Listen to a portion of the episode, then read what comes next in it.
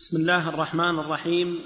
الحمد لله رب العالمين والصلاة والسلام على أشرف الأنبياء والمرسلين نبينا محمد وعلى آله وصحبه أجمعين. أما بعد فاللهم اغفر لنا ولشيخنا ولجميع المسلمين. قال الإمام البخاري رحمه الله تعالى في صحيحه كتاب الحج باب من لبى بالحج وسماه. حدثنا مسدد قال حدثنا حماد بن زيد عن أيوب قال سمعت مجاهدا يقول حدثنا جابر بن, عب بن عبد الله رضي الله تعالى عنهما قال قدمنا مع رسول الله صلى الله عليه وسلم قدمنا. قدمنا مع رسول الله صلى الله عليه وسلم ونحن نقول لبيك اللهم لبيك بالحج. فأمرنا رسول الله صلى الله عليه وسلم فجعلناها عمرة. هذا الباب في من لبى بالحج كما صنع كثير من الصحابة رضي الله تعالى عنهم وأرضاهم فإنهم قد لبوا بالحج. وتقدم أن العرب كانوا يرون أن العمرة في أشهر الحج من أفجر الفجور وكانوا معتادين على هذا. فلبوا بالحج. فلما قدموا أمرهم صلى الله عليه وسلم أن يجعلوها عمرة. وما الذي يترتب على كونها عمرة؟ الذي يترتب على كونها عمرة حين وصلوا في اليوم الرابع أنهم فرغوا من أعمال العمرة. فصاروا حلالا فلبسوا الثياب وتطيبوا ووطئوا الزوجات ومكثوا. هكذا في اليوم الرابع والخامس والسادس والسابع. ف في اليوم الثامن أهلوا بالحج. هذا معنى كونهم فسخوا الحج إلى العمرة. منه أخذ بعض أهل العلم فسخ الحج إلى العمرة. وبعضهم قال إن هذا منسوخ. والحكم هذا في من لم يسق الهدي. أما من ساق الهدي فإن الهدي يمنعه من التحلل. إذا اعتمر فإنه يبقى على إحرامه لأنه قد ساق الهدي وليس له أن يتحلل من إحرامه حتى ينحر الهدي ونحره لا يكون إلا في يوم العاشر فيبقى على إحرامه. أما من لم يسق الهدي فأمرهم صلى الله عليه وسلم هم كثير من الصحابة أمرهم صلى الله عليه وسلم أن يجعلوها عمرة. تقدم أنهم قالوا أي الحل؟ تحلل نوعان تحلل اول وتحلل ثاني وتحلل اعظم كامل. قال الحل كله. ولهذا قال سطعت المجامر يعني بين الزوجات وتطيبوا ووطئ الرجال زوجاتهم فتحللوا تحللا كاملا إلا من ساق الهدي. نعم. باب التمتع على عهد رسول الله صلى الله عليه وسلم. حدثنا موسى ابن إسماعيل قال حدثنا همام عن قتادة قال حدثني مطرف عن عمران عن عمران رضي الله تعالى عنه قال تمتعنا على عهد رسول الله صلى الله عليه وسلم فنزل القرآن. قال رجل برأيه ما شاء في هذا الباب ذكر التمتع. تقدم أنه سمي بالتمتع لأن الحاج المعتمر قد تمتع بسقوط أحد السفرين. يعني لو أنك أنت الآن أنشأت سفرا إلى مكة لا تستطيع إلا أن تعتمر فقط. ليس هناك حج الآن. رحمك الله. لو أنك أنشأت الحج العمرة لو أنك أنشأت العمرة مثلا في محرم في صفر في ربيع في كل هذه الأشهر قبل الحج لا تستطيع أن تحج. فإذا جاء الحج ثم رجعت إلى أهلك فإذا جاء الحج أنشأت سفرا ثانيا ولهذا لا يلزمك إذا أفردت لا يلزمك الهدي. لما سمي التمتع؟ سمي التمتع لأنك تتمتع في سفر واحد بأداء نسكين. فمن تمتع في سفر واحد بأداء نسكين هما الحج والعمرة لزمه الهدي. ولهذا المفرد لا يلزمه الهدي لأنه لم يتمتع بسقوط أحد النسكين. فإذا أراد هذا المفرد أن يعتمر لاحقا فإنه ينشئ سفرا جديدا. هذا معنى كونه تمتع. ولهذا لزمه الهدي كما قلنا لأنه إذا قدم مثلا في الرابع من ذي الحجة وانتهى من عمرته ذلك اليوم فإنه يبقى حلالا كهو في بلده. ليس عليه أي محظور من محظورات الإحرام نهائيا. هنا تمتع بسقوط أحد السفرين ثم إنه بقي أيضا في حال من الحل. ثم إذا جاء اليوم الثامن كما تقدم فإنه ينشد الحج. يقول عمران رضي الله عنه الحديث هذا رواه مسلم. فيه أن عمران رضي الله عنه بعث إلى مطرف قال إني أحدثك بأحاديث لعل الله تعالى ينفعك بها. إنه كان يسلم علي. فاكتويت فترك التسليم فتركت الكي فعاد التسليم. كان رضي الله عنه مريضا مدة طويلة. يقول كان يسلم علي يعني والحديث في مسلم يعني أنه يسمع تسليم الملائكة عليهم الصلاة والسلام. من باب الكرامة لأولياء الله عز وجل وأيضا كان مريضا عليه رضوان الله فكان مما يخفف عنه أن يسمع هذا السلام. ثم إنه اكتوى. فلما اكتوى ترك السلام. يعني صار لا يسمع تسليم الملائكة قال فتركت الكي فعاد التسليم. هذا الحديث الأول. قال وهذا الحديث الثاني ذكره هنا تمتعنا على عهد رسول الله صلى الله عليه وسلم. ونزل القرآن يعني بجواز المتعة وأتموا الحج والعمرة. يعني هذا منطق القرآن. قال رجل برأيه ما شاء. اختلف في الرجل المراد هنا. قيل إنه عمر رضي الله عنه وقيل إنه عثمان رضي الله عنه والظاهر أن المراد به عمر. وتقدم أن عمر لم يكن يمنع أحدا ويحول بينه وبين أن يتمتع.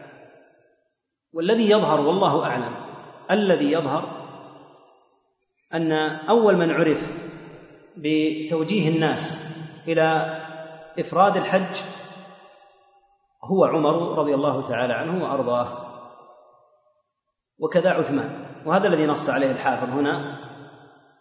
أخذ بعضهم من قول ابن عباس رضي الله عنه ما يوشك أن تنزل عليكم حجارة من السماء.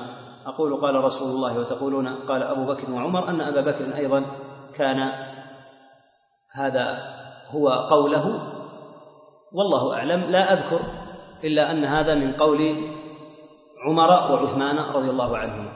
وينبغي أن يعلم أنهما ما كانا يحولان بين أحد وبين أن يعتمر ويحج لكن كانا يوجهان توجيها كما تقدم في حديث نقاش علي وعثمان في هذه المسألة. في عسفان لما قال ما تريد إلى أن تنهى عن أمر فعله النبي صلى الله عليه وسلم وتقدم أن عثمان قال هل هل نهيت أحدا؟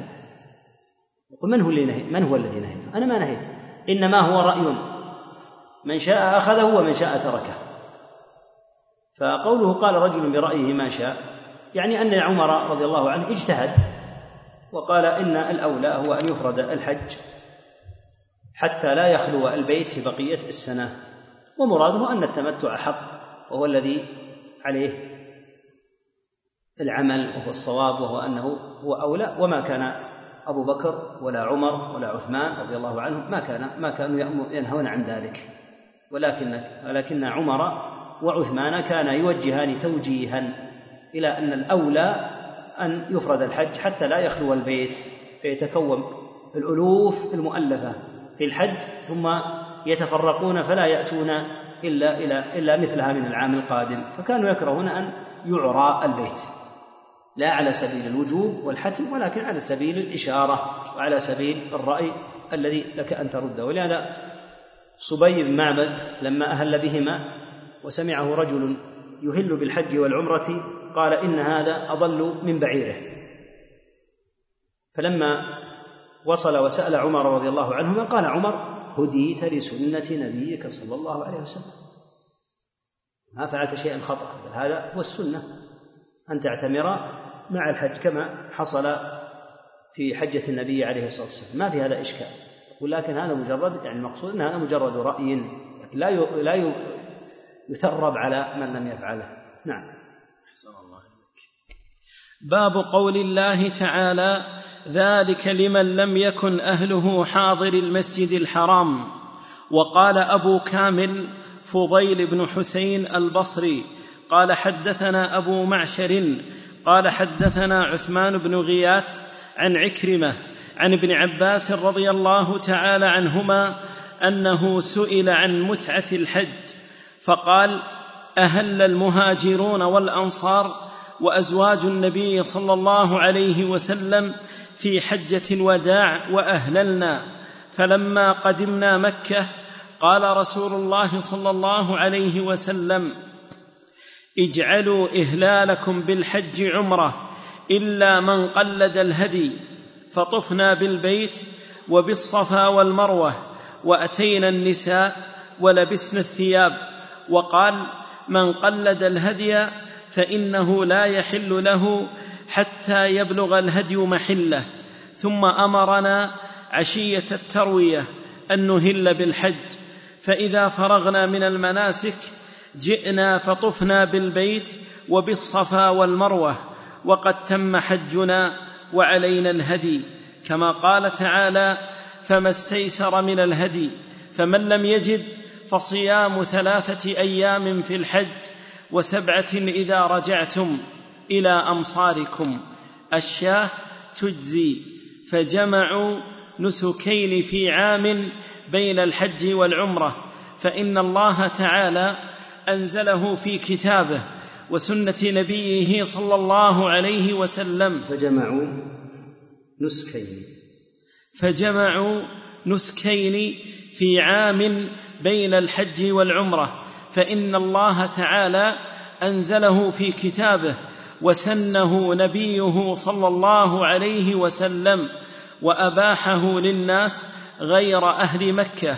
قال الله ذلك لمن لم يكن أهله حاضر المسجد الحرام وأشهر الحج التي ذكر الله تعالى شوال وذو القعدة وذو الحجة فمن تمتع في هذه الأشهر فعليه دم أو صوم والرفث الجماع والفسوق المعاصي والجدال المراء. هذا في قوله تعالى ذلك لمن لم يكن أهله حاضري حاضر المسجد الحرام. من المقصود بمن لم يكن أهله حاضري المسجد الحرام؟ قيل إن المراد أهل مكة. وقيل بل أهل الحرم. وقيل من كان منزله دون المواقيت. وقال الشافعي رحمه الله من كان من مكة على دون مسافة قصر. ولا شك أنه عند الجميع أن أهل الحرم يدخلون قطعا. ذلك لمن لم يكن أهله حاضري المسجد الحرام. هذه الآية تتبين بالخبر هذا وبأولها كما تم شرحه قبل قليل في التفسير. سئل ابن حج ابن عباس رضي الله عنه رضي الله عنهما عن متعة الحج من حيث التشريع لأن هناك أناسا فهموا أن المتعة لا تجوز أو أنها لا تنبغي أو أنها غلط. فقال رضي الله عنه أهل, أهل المهاجرون والأنصار وأزواج النبي صلى الله عليه وسلم في حجة الوداع وأهللنا. فلما قدمنا مكة قال رسول الله صلى الله عليه وسلم اجعلوا إهلالكم. اجعلوا إهلالكم بالحج عمرة كما تقدم في حديث جابر. أمرهم أن يعتمروا. وقلنا أنه يترتب على كونهم يعتمرون والحج لم يأتي بعد. أنهم إذا فرغوا من العمرة أن يكونوا حلالا. ولهذا قال لبسنا الثياب وأتينا النساء. وقوله رضي الله عنه أتينا النساء يقصد من حيث العموم وإلا هو ذاك الوقت لم يكن تزوج. يقصد من حيث عموم الصحابة رضي الله عنهم فلما أتموا عمرتهم فعلوا هذا. لكن نهى النبي صلى الله عليه وسلم من ساق الهدي أن يتحلل حتى يبلغ الهدي محله. لما جاء عشية التروية وهو اليوم الثامن أي بعد الظهر في ثامن ذي الحجة أمرهم صلى الله عليه وسلم أن يهلوا بالحج. فإذا فرغوا من مناسكهم يعني من الحج كله جاءوا فطافوا بالبيت وبالصفا والمروة فتم بذلك حجهم بعد أن رموا وحلقوا وأنهوا جميع ما يتعلق بالحج. يقول وعلينا الهدي. في هذه الحالة عليهم الهدي. وذكر قوله تعالى فما استيسر من الهدي فمن لم يجد فصيام ثلاثة أيام في الحج وسبعة إذا رجعتم ثم قال الشاة تجزي بأن يعني تذبح شاة في الهدي. قال فجمعوا نسكين بضم السين في عام بين الحج والعمرة. فلهذا لزمهم الهدي. فإن الله أنزل في كتابه وسن أنزله في كتابه وسنه النبي صلى الله عليه وسلم وأباحه للناس غير أهل مكة. أهل مكة لا يلزمهم الهدي. لأن أهل مكة مقيمون بها. وذلك أن الله تعالى يقول ذلك لمن لم يكن أهله حاضري المسجد الحرام. وهذا والله أعلم يدل على أن ابن عباس رضي الله عنهما يختار القول الثاني وأن المراد بقوله تعالى ذلك لمن لم يكن أهله حاضري المسجد الحرام أنه يشمل أهل مكة ليس أهل الحرم منها فقط. ثم ذكر ما تقدم من أن أشهر الحج هي شوال وذو القعدة وذو الحجة وتقدم قول بأن أشهر الحج هي شوال وذو القعدة وعشر من ذي الحجة فقط. ثم بين المراد بالرفث والفسوق والجدال وتقدم بيانها في التفسير. نعم. باب الاغتسال عند دخول مكة. حدثني يعقوب ابن إبراهيم قال حدثنا ابن علية قال أخبرنا أيوب عن نافع قال كان ابن عمر رضي الله تعالى عنهما إذا دخل أدنى الحرم أمسك عن التلبية ثم يبيت بذي طوى. ثم يصلي به الصبح ويغتسل ويحدث أن النبي صلى الله عليه وسلم كان يفعل ذلك. نعم هذا مما يشرع عند دخول مكة أن يغتسل. ابن عمر رضي الله عنهما حج سنوات كثيرة وأخذ الناس عنه كثيرا من أحكام الحج حتى إنه في زمن عبد الملك بن مروان أمر عبد الملك الحجاج في مسائل الحج أن يكون تحت إمرة ابن عمر رضي الله عنه. بأن ينظر في إقامة الحج أن لا يقيمه هو وإنما يتبع في ذلك ابن عمر. فكان ابن عمر كالأمير على الحجاج في مسألة الحج ولهذا قيل قيل إن الحجاج قتله بسبب هذا. والله يحكم بين عباده فيما كانوا فيه يختلفون. فكان ابن عمر رضي الله عنهما إذا دخل أدنى الحرم أمسك عن التلبية. ثم يبيت بهذا الموضع وهو ذو طوى بفتح الطاء بضم الطاء وتفتح أيضا ذو طوى وذو طوى حتى يصبح. فإذا أصبح وصلى الصبح اغتسل وحدث أن النبي صلى الله عليه وسلم فعل ذلك. نعم. باب دخول مكة نهارا أو ليلا. بات النبي صلى الله عليه وسلم بذي طوى حتى أصبح ثم دخل مكة وكان ابن عمر رضي الله تعالى عنهما يفعله. حدثنا مسدد قال حدثنا يحيى عن عبيد الله قال حدثني نافع عن ابن عمر رضي الله تعالى عنهما قال بات النبي صلى الله عليه وسلم بذي طوى حتى أصبح ثم دخل مكة وكان ابن عمر رضي الله تعالى عنهما يفعله. لاحظ ترجمة البخاري رحمه الله أنها في دخول مكة نهارا أو ليلا. والحديث في أن النبي صلى الله عليه وسلم بات بذي طوى حتى أصبح ثم دخل مكة. فما معنى قوله أو ليلا؟ ما دام الحديث يدل على أن النبي عليه الصلاة والسلام إنما فعل ذلك نهارا وكونه يبيت بذي طوى حتى يصبح ثم يدخل مكة يظهر من ذلك أنه يريد الدخول نهارا عليه الصلاة والسلام. قال بعضهم إن المراد أن يؤتسى به ويقتدى به صلى الله عليه وسلم لأنه إذا كان في النهار رأوه صلى الله عليه وسلم وهو يقول خذوا عني مناسككم وهم يريدون أن يتأسوا به عليه الصلاة والسلام في كل أموره. فالحديث فيه دلالة على أن النبي صلى الله عليه وسلم دخل مكة نهارا لأنه إذا بات بذي طوى حتى أصبح ثم دخل مكة فقطعا هو دخلها نهارا. جاء أنه دخل مكة ليلا عليه الصلاة والسلام في عمرة الجعرانة. ولهذا خفيت هذه العمرة على بعضهم لأن النبي عليه الصلاة والسلام فرغ منها في الليل. فلعل البخاري يريد أن الداخل إلى مكة ينظر إلى الأهيأ له. قد يكون الأهيأ أن تدخل ليلا لا نهارا. وذلك أن الإنسان قد يسافر فلا يصل إلى مكة في هذا الزحام إلا عند المغرب يقترب من مكة. فإذا كان بذي طوى وأصبح لا شك أنه اغتسل ودخل أن هذا هو الهدي النبوي في هذا.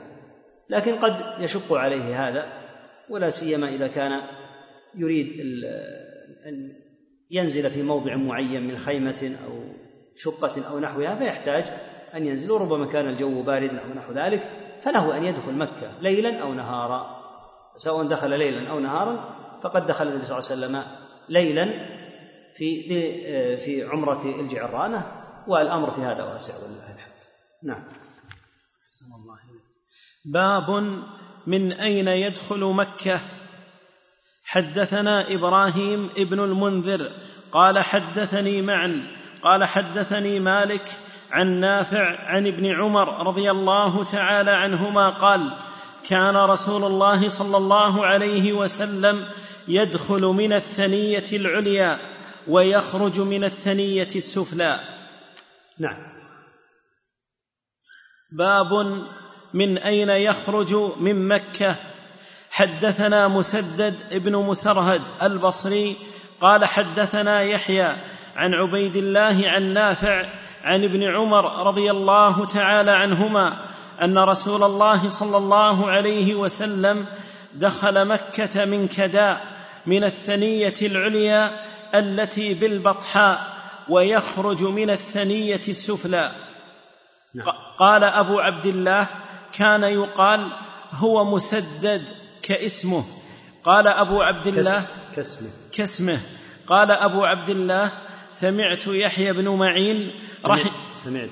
سمعت يحيى بن معين رحمه الله تعالى يقول سمعت يحيى بن سعيد يقول لو أن مسددا أتيته في بيته فحدثته لاستحق ذلك. لو أن لو أن.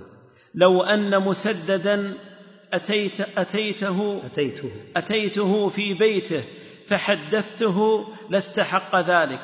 وما أبالي كتبي كانت عندي أو عند مسدد. نعم. حدثنا الحميدي ومحمد بن المثنى قال حدثنا سفيان بن عيينة عن هشام بن عروة عن أبيه عن عائشة رضي الله تعالى عنها أن النبي صلى الله عليه وسلم لما جاء إلى مكة دخل من أعلاها وخرج من أسفلها نعم. حدثنا محمود بن غيلان المروزي حد قال حدثنا أبو أسامة قال حدثنا هشام بن عروة عن أبيه عن عائشة رضي الله تعالى عنها أن النبي صلى الله عليه وسلم دخل عام الفتح من كداء وخرج من كدى من أعلى مكة نعم. حدثنا أحمد قال حدثنا ابن وهب قال أخبرنا عمرو عمرو عن هشام بن عروة ابن عروة عن أبيه عن عائشة رضي الله تعالى عنها أن النبي صلى الله عليه وسلم دخل عام الفتح من كداء أعلى مكة. قال هشام. كذا عندك إي نعم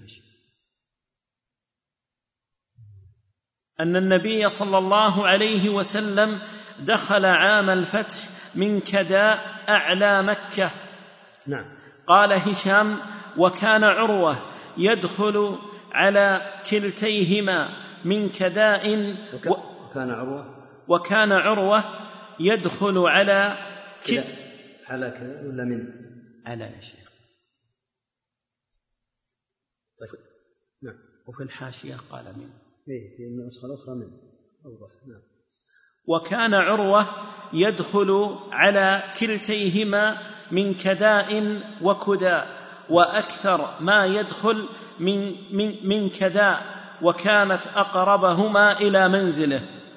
حدثنا عبد الله بن عبد الوهاب قال حدثنا حاتم عن هشام عن عروة دخل النبي صلى الله عليه وسلم عام الفتح من كداء من أعلى مكة وكان عروة أكثر ما يدخل من كداء وكان أقربهما إلى منزله نعم. حدثنا موسى قال حدثنا وهيب قال حدثنا هشام عن أبيه دخل النبي صلى الله عليه وسلم عام الفتح من كداء وكان عروة يدخل منهما كليهما وأكثر ما يدخل من كداء أقربهما إلى منزله. قال أبو عبد الله كداء وكدا موضعان في هذا الباب والذي قبله بيان من أين كان يدخل صلى الله عليه وسلم مكة ومن أين يخرج منها. الأحاديث متواردة سوى الرواية التي فيها أنه خرج من أعلى مكة. هذه فيما يظهر وهم. أما النصوص الأخرى فهي دالة على أنه عليه الصلاة والسلام يدخل مكة من الثنية العليا. وكداء بفتح الكاف. والمد ثنية ينزل ينزل منها إلى المقبرة مقبرة أهل مكة. التي يقال لها الحجون كانت صعبة فسهلها عبد الملك آه، معاوية رضي الله عنه ثم عبد الملك ثم يعني بعض الخلفاء لأنها عقبة فكان يدخل صلى الله عليه وسلم منها ويخرج من الثنية السفلى ولهذا بوب في الباب الذي بعده باب من أين يخرج؟ من مكة. فبين أنه عليه الصلاة والسلام مدخله من الثنية العليا ومخرجه من عند الثنية السفلى. أين هذه الثنية السفلى؟ قال من عند كدى. وذلك ب عند باب يسمى باب شبيكة من ناحية قعيقعان غالبا هذه المداخل الآن كما تعلم اتسعت مكة اتساعا شديدا وقد لا تكون واضحة المعالم الآن. وكانت مكة زمن النبي عليه الصلاة والسلام محدودة العدد والساكن لكن الآن اتسعت كما هو حال كثير من البلاد. فصارت بعض البلاد تصل إلى الأميال الطويلة في البلد الواحد وكثر فيها الناس فزالت كثير من تلك المعالم. فيمكن الدخول من خلال الأبواب من خلال المواضع نفسها التي عرفت لأن تلك الثنايا وتلك تلك العقبات وغيرها تكون قد زالت. ولهذا بعض المواضع التي تمر بك تمر بك في التاريخ وغيرها لا تجدها الآن. فمثلا حرورة التي كانت انحاز فيها الخوارج وسموا الحرورية. يقولون قديما كانت على ميلين من الكوفة. الكوفة. أميال الآن وليست ميلا أو ميلين. فكثير من المعالم دخلت كما هو الحال في بعض المواضع وبعض البلاد. فالبلاد إذا اتسعت الكبيرة إذا اتسعت دخلت فيها بعض المواضع التي تكون خارجة منها معلومة معروفة ذلك الوقت. فتكبر البلاد فإذا كبرت دخلت فيها كما هو الحال في مثل الرياض الآن دخلت فيه بعض البلاد التي كانت بلادا في السابق. يعني مستقلة كان الشخص يخرج منها إلى البلد ذاك فصارت الآن جميعا بلادا واحدة. أسأل الله أن يعمرها جميعا بالسنة ويؤمن بلاد الإسلام جميعا. قوله هنا إن عروة كان يخرج من الثنية التي كان النبي صلى الله عليه وسلم يدخل منها أشار فيه إلى عذره وهو قربها من منزله. وبهذا دلالة على أن الدخول ولله الحمد والخروج أمره واسع. فلم يحتم النبي صلى الله عليه وسلم حتما أن يدخل من هذا الموضع وأن يخرج من هذا الموضع. ثم إن الناس الآن مع هذا الزحام الشديد قد يعسر أن يدخلوا جميعا من جهة واحدة. الناس يأتون من عدة طرق. فلو وجهوا جميعا إلى أن يدخلوا جميعا من هذا الموضع المحدد ربما كان في ذلك ازدحام شديد في هذا الموضع وتأخر كثير منهم حتى يدخلوا مع الموضع فمن فضل الله أن هذه أمور من السنن. لا تصل إلى حد الحتم والوجوب فالأمر فيها واسع ولله الحمد. نعم. باب فضل مكة وبنيانها وقوله تعالى واذ جعلنا البيت مثابه للناس وامنا واتخذوا من مقام إبراهيم مصلى وعهدنا إلى إبراهيم وإسماعيل أن طهرا بيتي للطائفين أن طهرا بيتي للطائفين والعاكفين والركع السجود.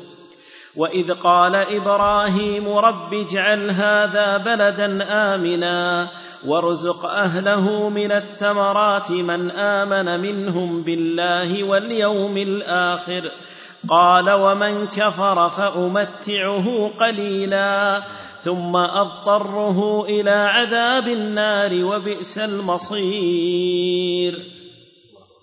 واذ يرفع إبراهيم القواعد من البيت واسماعيل ربنا تقبل منا انك انت السميع العليم ربنا واجعلنا مسلمين لك ومن ذريتنا امه مسلمه لك وأرنا مناسكنا وتب علينا إنك أنت التواب الرحيم نعم. حدثنا عبد الله بن محمد قال حدثنا أبو عاصم قال أخبرني ابن جريج قال أخبرني عمرو بن دينار قال سمعت جابر بن عبد الله رضي الله تعالى عنهما قال لما بنيت الكعبة ذهب النبي صلى الله عليه وسلم وعباس ينقلان الحجارة. فقال العباس للنبي صلى الله عليه وسلم اجعل إزارك على رقبتك. فخر إلى الأرض وطمحت عيناه إلى السماء. فقال أرني إزاري. فشده عليه. في هذا الباب ما يتعلق بفضل هذا البلد العظيم الصحيح أنها أفضل من المدينة وأنها أفضل البقاع على الإطلاق مكة. وهي أحب البلاد إلى الله وإلى رسوله صلى الله عليه وسلم كما جاء عنه عليه الصلاة والسلام أنه لما أخرجه قومه أتى عند موضع يدعى الحزورة والتفت إلى مكة عليه الصلاة والسلام وقال والله إنك لأحب البلاد إلى الله وأحب البلاد إلي ولولا أن قومي أخرجوني منك ما خرجت. فالصحيح أن مكة هي أفضل البقاع على الإطلاق ثم المدينة. ولهذا كانت الصلاة في المسجد الحرام بمائه ألف صلاة وكانت الصلاة في مسجد النبي صلى الله عليه وسلم بألف صلاة. ثم إن مكة يوجد فيها عبادة لا توجد في الأرض كلها وهي عبادة الحج. فلا يمكن أن يكون هناك حج بتاتا إلا في مكة. أما بقية العبادات كالصلاة والصوم والزكاة كثير من الأمور فإنها تكون في غير مكة. ولهذا اختلف أهل العلم رحمهم الله في الأفضل للقادم من غير أهل مكة. هل الأفضل له الصلاة الإكثار من الصلاة أو الإكثار من الطواف؟ فكان عطاء رحمه الله يقول للآفاقي الآفاقي هو الذي يأتي الآفاق. الآفاقي هو الذي يأتو هم الذين يأتون من الآفاق. هذا يأتي من اليمن هذا يأتي من نجد هذا يأتي من الشام هذا يأتي من العراق هذا يأتي من مصر فيسمى فيسمون جميع جميعا آفاقيين لأنهم يأتون من الآفاق. فكان عطاء رحمه الله يفتيهم بأن الأفضل لهم هو الطواف. قال إنكم تقدرون على الصلاة بأرضكم ولا تقدرون على الطواف بها. يقصد أن الطواف عبادة لا يمكن أن تكون إلا في مكة. وهكذا جملة من العبادات المتعلقة بالحج لا تكون إلا في مكة. فمكة قد شرفها الله تعالى واختارها وبوأها الموضع الذي جعل فيه أداء هذه الشعيرة العظيمة وبينها لإبراهيم عليه الصلاة والسلام فلا شك أن مكة أفضل البقاع. ثم ذكر حديث بناء مكة بناء الكعبة. وفيه أن النبي عليه الصلاة والسلام لما بنيت الكعبة وذلك أنها وهت في الجاهلية وضعفت وكانت ربما أتى السيل فأثر فيها حتى إن بعض الطيور أو نحوها إذا نزلت على الكعبة طارت بعض الحصي ونحوها منها فقرروا أن يهدموها. فخافوا أن يهدموها فيقع لهم ما وقع للحبشة حين عوقبوا لأنهم كانوا يريدون هدم بيت الله. فقالوا إن الله تعالى لا يعاقب على الإصلاح ونحن لا نريد هدمها إلا لإصلاح ما وهى منها. فكان أول من ضرب عليها بمعوله هو الوليد. فلما رأوه لم يتأثر ولم يصبه شيء تتابعوا وكانوا خافوا أن يهلكوا. لو أنهم هدموها. فكانوا يبنونها. في هذا الحديث أن النبي صلى الله عليه وسلم وهذا قبل البعثة. هذا قبل البعثة بنحو خمس سنين. كان النبي صلى الله عليه وسلم ينقل الحجارة معهم يعني في بنائها. فقال له عمه العباس اجعل إزارك على رقبتك.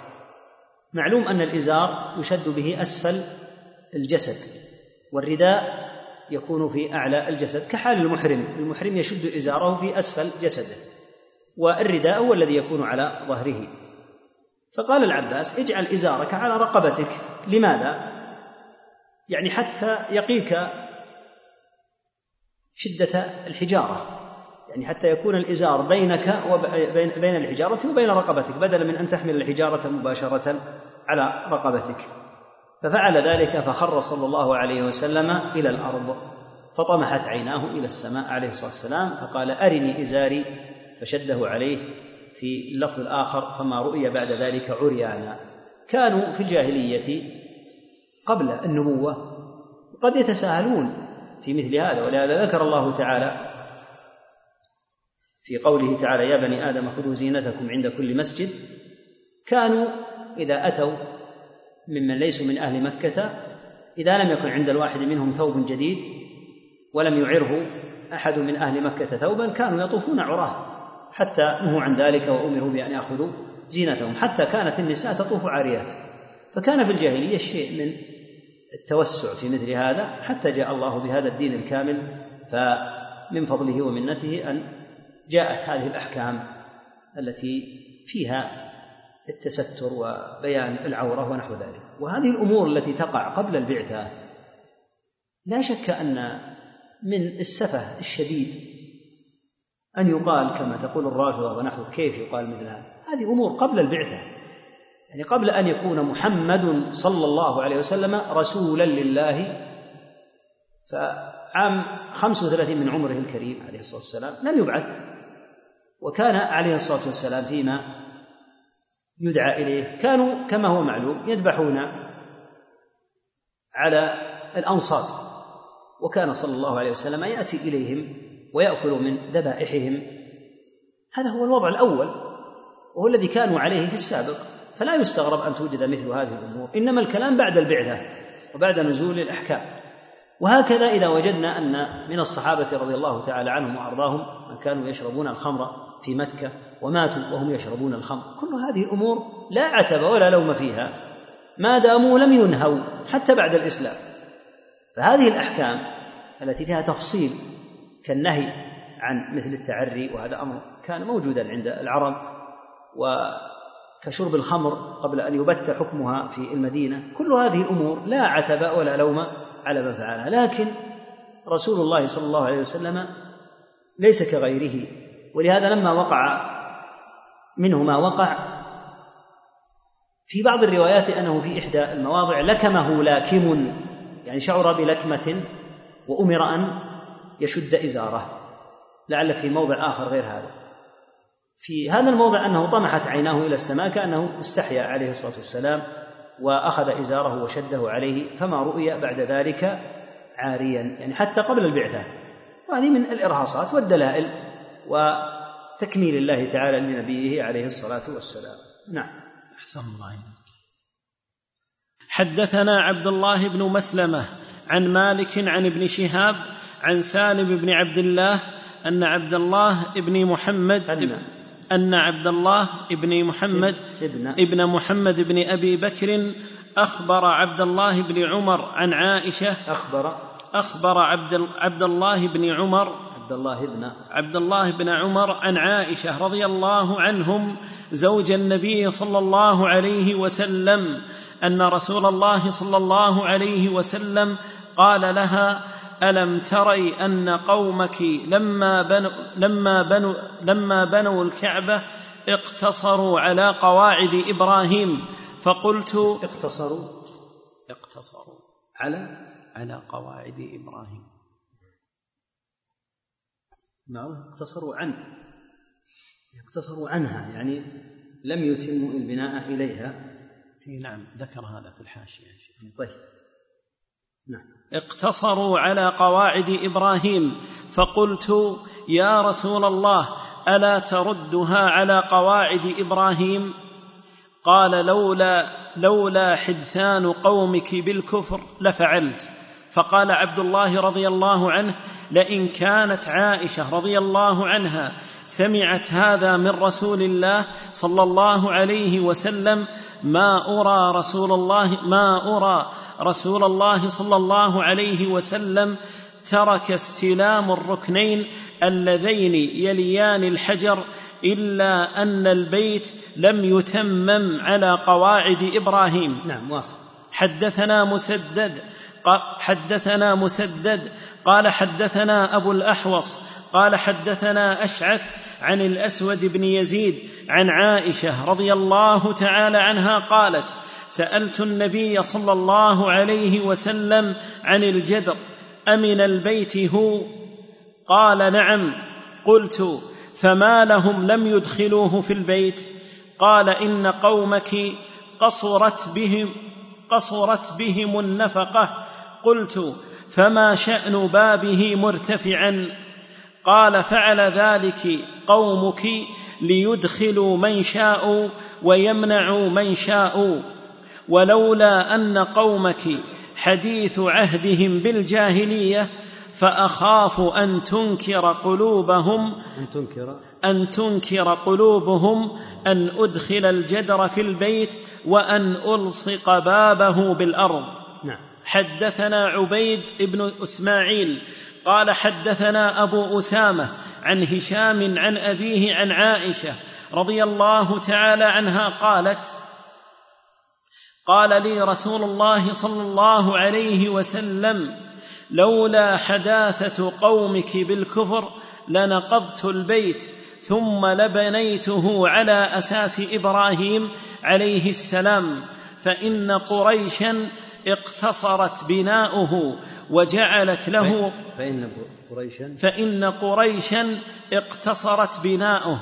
بناءه بناءه وجعلت له خلفا. خلفا. خلفا. قال أبو معاوية حدثنا هشام خلف خلفا يعني بابا. نعم. حدثنا بيان ابن عمرو. قال حدثنا يزيد. قال حدثنا جرير بن حازم. قال حدثنا يزيد بن رومان عن عروة عن عائشة رضي الله تعالى عنها أن النبي صلى الله عليه وسلم قال لها يا عائشة لولا أن قومك حديث عهد بجاهلية لأمرت بالبيت فهدم فأدخلت فيه ما أخرج منه وألزقته بالأرض وجعلت له بابين بابا شرقيا وبابا غربيا فبلغت به أساس إبراهيم. فذلك الذي حمل ابن الز... فذلك الذي حمل ابن الزبير رضي الله عنهما على هدمه. قال يزيد وشهدت ابن الزبير حين هدمه وبناه وأدخل فيه من الحج من الحجر وقد رأيت أساس إبراهيم حجارة كأسنمة الإبل. قال جرير فقلت له أين موضعه؟ قال أريكه الآن. فدخلت معه الحجر فأشار إلى مكان فقال ها هنا. قال جرير. فحزرت من الحجر ستة أذرع أو نحوها. في هذا الحديث ما يتعلق بكونه عليه الصلاة والسلام أخبر عن كون البيت الآن لم يبنى على الأساس الأول الذي بناه عليه إبراهيم عليه الصلاة والسلام. وذلك أن قريشا قصرت بهم النفقة والمقصود النفقة الحلال الطيبة. وإلا فعندهم نفقات أخرى لكنهم لما أرادوا أن يبنوا البيت قالوا لا تدخلوا فيه مهر بغي ولا ثمنا من ربا ونحوه. قالوا لا تدخلوا إلا نفقة طيبة. فلم يتمكنوا أن يجدوا من النفقة الطيبة إلا بناء البيت على الوضع الذي يكون دون البناء الذي بناه إبراهيم عليه الصلاة والسلام. فبنوه هذا البناء. القسم المتبقي الذي عليه الآن هذا الجدار المسمى بالحجر هذا القسم داخل الكعبة. فمن أراد أن يصلي في وسط الكعبة فليصلي داخل هذا الحجر كما طلبت عائشة رضي الله عنها من النبي صلى الله عليه وسلم أن يصلي أن تصلي في الكعبة فأخذ صلى الله عليه وسلم بيدها وأدخلها إلى الحجر وقال صلها هنا. لأن الحجر قصرت بقريش النفقة فبنوا الكعبة دون أساس إبراهيم عليه الصلاة والسلام. فجعلوا هذا الجدار المقوس حتى ينتبه الطائف فإذا اقترب من طرف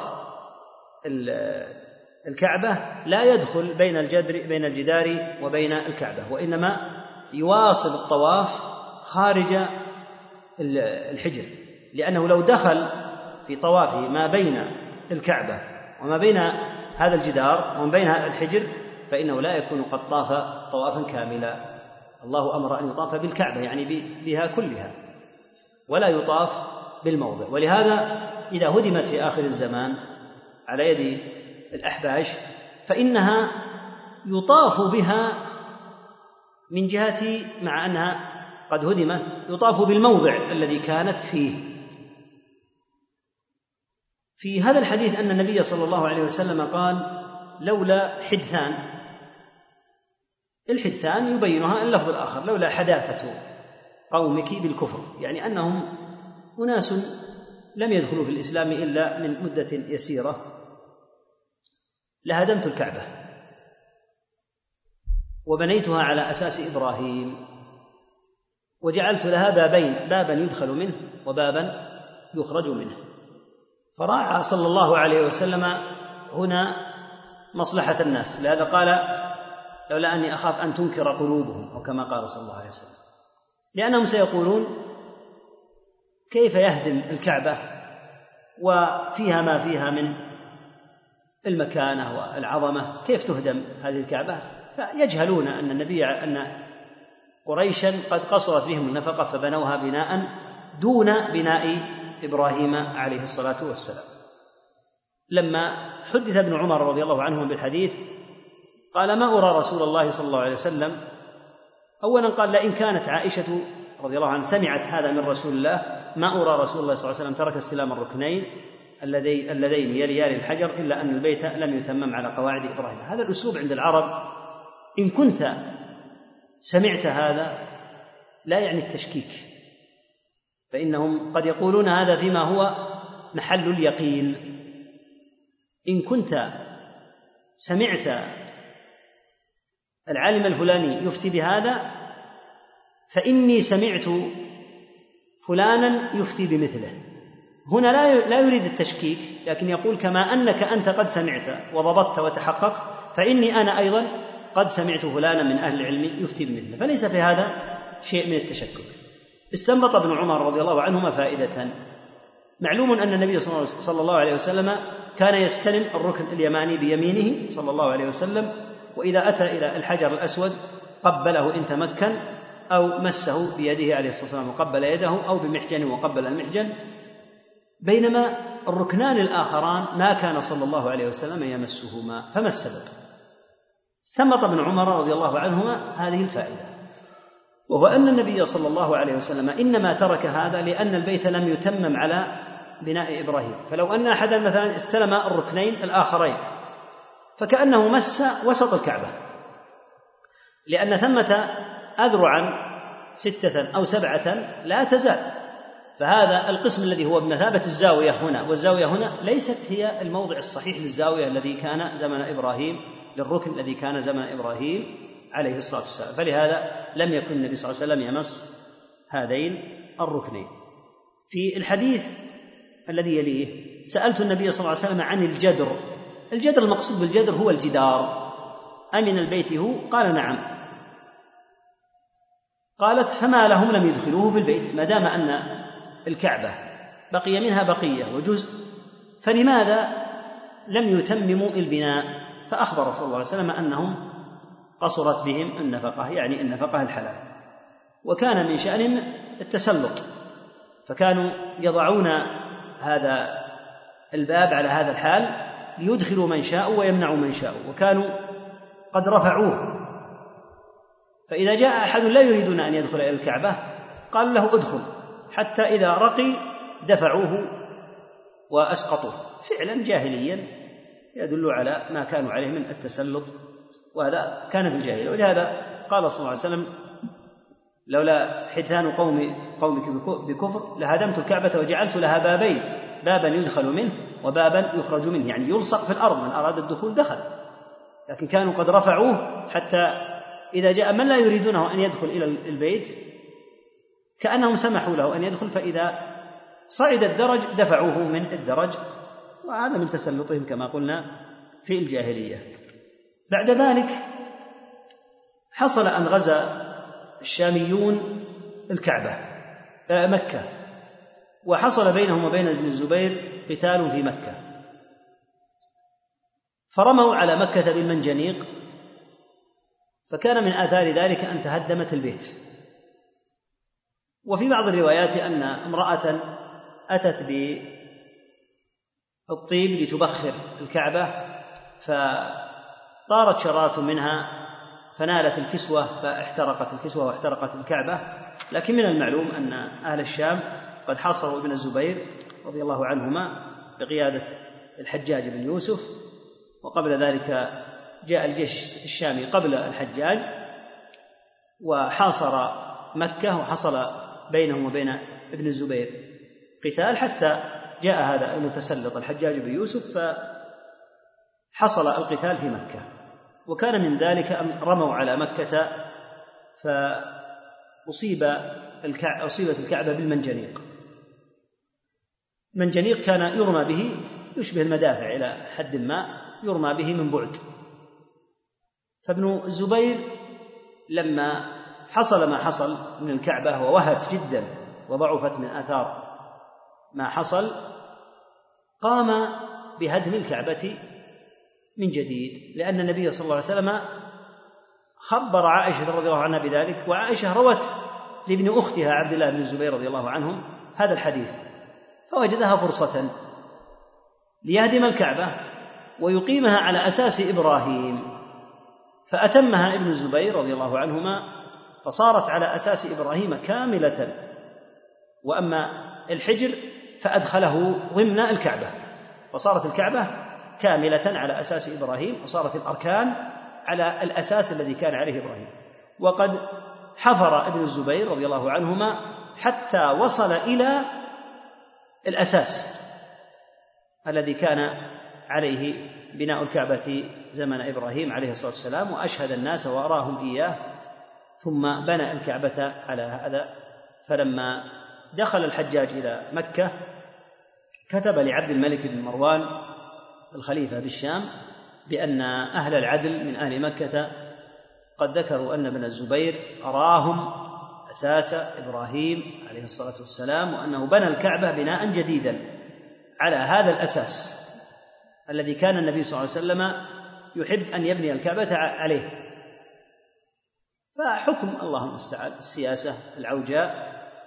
قال إنا لسنا من تخليط ابن الزبير في شيء. اهدم الكعبة وأعدها إلى ما كانت. فهدم الحجاج الكعبة وأعادها إلى ما كانت وبقيت على هذا الوضع الذي هو عليه. المسافة من التي أخرجت من الكعبة قيل إنها ستة أذرع وقيل سبعة سبعة أذرع وقيل ستة أذرع وشبر الشبر قريب من الذراع يعني ستة أذرع ونحو الذراع أو نصف نصف الذراع فهذا الموجود لا شك أنه داخل في الكعبة. ولما جاء زمن الرشيد استشار مالكا رحمه الله تعالى في أن يهدم الكعبة أيضا ويعيدها على أساس إبراهيم كما فعل ابن الزبير رضي الله عنهما فقال مالك رحمه الله يا أمير المؤمنين لا تجعل الكعبة ملعبة للملوك. لا تجعل الأمر كل ما جاء ملك هدمها. الملك الأول غضب على الملك الثاني فهدمها وأتمها. فلما جاء ملك آخر بعده غاضب على ذاك الملك هدمها وأرجعها قال اتركها كما هي حتى لا تكون ألعوبة للملوك. وهذا جاء حتى عن ابن عباس رضي الله عنهما أنه وجه له ابن الزبير. لكن جاء في بعض الروايات أن النبي صلى الله عليه وسلم قال لعائشة رضي الله عنها فإن بدا لقومك أن يبنوه على أساس إبراهيم فتعالي أريك أساس إبراهيم أو كما قال صلى الله عليه وسلم. وهذا مما قد يشعر بأن فعل ابن الزبير رضي الله عنهما كان صحيحا. لكن درئ مفسد درئت مفسدة أن تهدم في كل مرة خشية من أن يتلاعب بها لأن من طبيعة الملوك والحكام أن يكون بعضهم ناقما على بعض. فيأتي من يغضب على ذاك الملك فيريد أن يغير ما أسسه. فقال لا تجعل الكعبة على هذا الاحتمال. كلما أتى ملك غير فيها كما يحب فلا تجعلها ملعبة للملوك. في الحديث فائدة كبيرة جدا وهي أن ولي الأمر إذا خاف أن يحدث شيء من تصرفاته مفسدة في الرعية فإنه يترك هذا الشيء لأجل ألا تنفر القلوب ولا تحدث الفتنة وهذا يؤكد لك على أن مراعاة ترك الفتنة يجب أن تكون من الراعي ومن الرعية معا. الرعية عليهم أن يتقوا الله ويسمعوا ويطيعوا ويصبروا على ما قد يكون من الراعي من ظلم واستئثار بالأموال لأجل أن تسلم الجماعة. والراعي عليه أيضا أن يلاحظ ويحاسب محاسبة دقيقة حتى لا يكون من جراء تصرفاته شيء يحدث مفاسد في الأمة. فالنبي صلى الله عليه وسلم وقد فتح مكة وهو في أتم العز عليه الصلاة والسلام خشي أن تنفر قلوب الرعية فترك أمرا يحبه متعلقا بالكعبة بأمر ديني وهو أن تبنى على أساس إبراهيم عليه الصلاة والسلام. كل هذا كما قال خشية أن تنفر قلوبهم فالواجب أن يحرص على بناء الجماعة واستمساكها. فكما لا يجوز الخروج على ولي الأمر ولا التنفير تنفير القلوب منه ولا يجوز أيضا وضع الأشياء السرية والبيعات السرية واعتقاد أنه ليس حاكما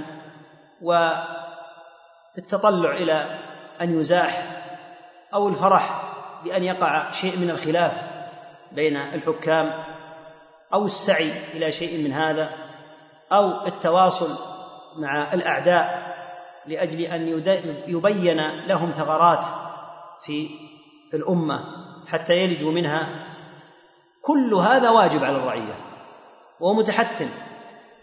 والساعي في شيء من الإرباك لهذا الأمر هو كالذي يهدم بيته على رأسه لأن هذه الأمة جماعة. والجماعة لها راعي ورعية. فيجب أن تراعي الرعية السمع والطاعة والتصبر والتحمل لأمور كثيرة مع النصح بالتي هي أحسن والسعي في الأمر بالمعروف والنهي عن المنكر.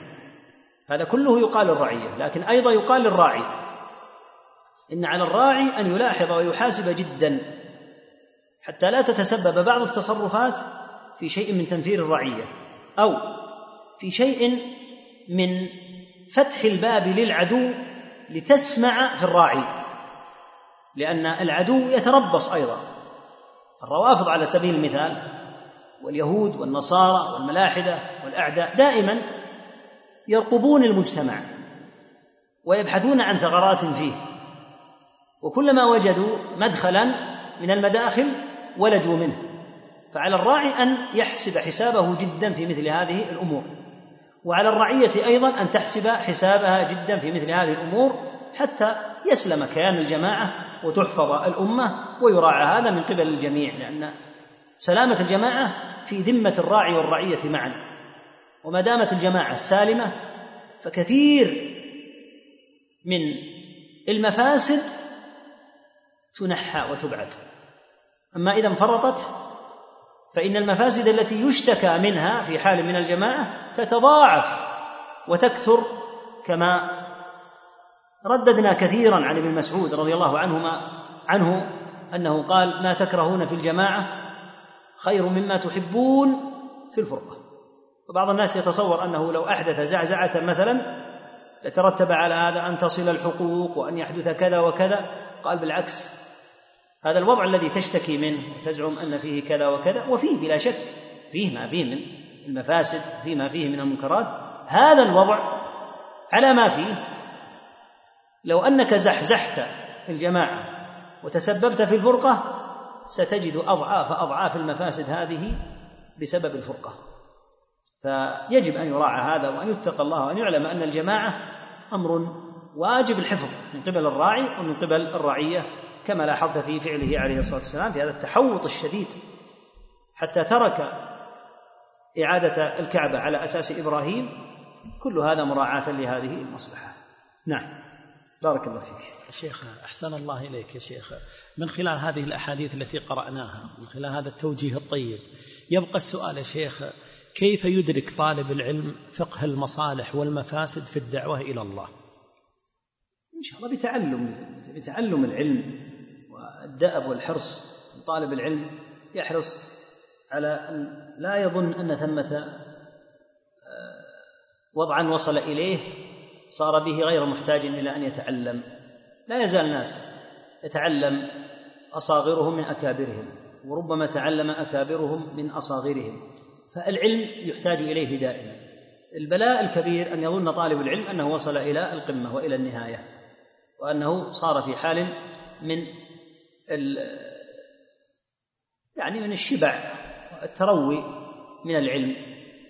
فكلما زاد من العلم كلما زاد من التقوى وزاد أيضا من المعرفة للمصالح والمفاسد ومن أهم ذلك أن يستشير إخوانه من أهل العلم من أكثر ما يضر ومما ضر الأمة في مواضع وقعت وآراء حدثت أن انفرد أحد بقول. دائما الأمور التي يكون فيها صلة بالجماعة ينبغي بمن يتقي الله أن يأخذها عن ملأ يشاور إخوانه من أهل العلم قبل أن يخرج ما عنده في كتاب أو أن يلقي كلمة أو نحو ينتبه عليه أن يراعي لأنه بإخوانه قوي وبنفسه ضعيف فيلاحظ يقول أنا أرى في هذه النازلة كذا وكذا ماذا تقول يا فلان؟ يا فلان من أهل العلم قطعا. ويستشيرهم فإذا اجتمعوا أو أكثرهم على قول فإن شاء الله لن يدلوا إلا على خير وإلا يصعب انه يقال في قضية واحدة يعني بكلمه عامة تعم جميع القضايا. هذا صعب لكن كلما تزود العلم كلما تزود من العلم ازداد من النور والبصيرة إن شاء الله. أحسن الله إليك. طيب.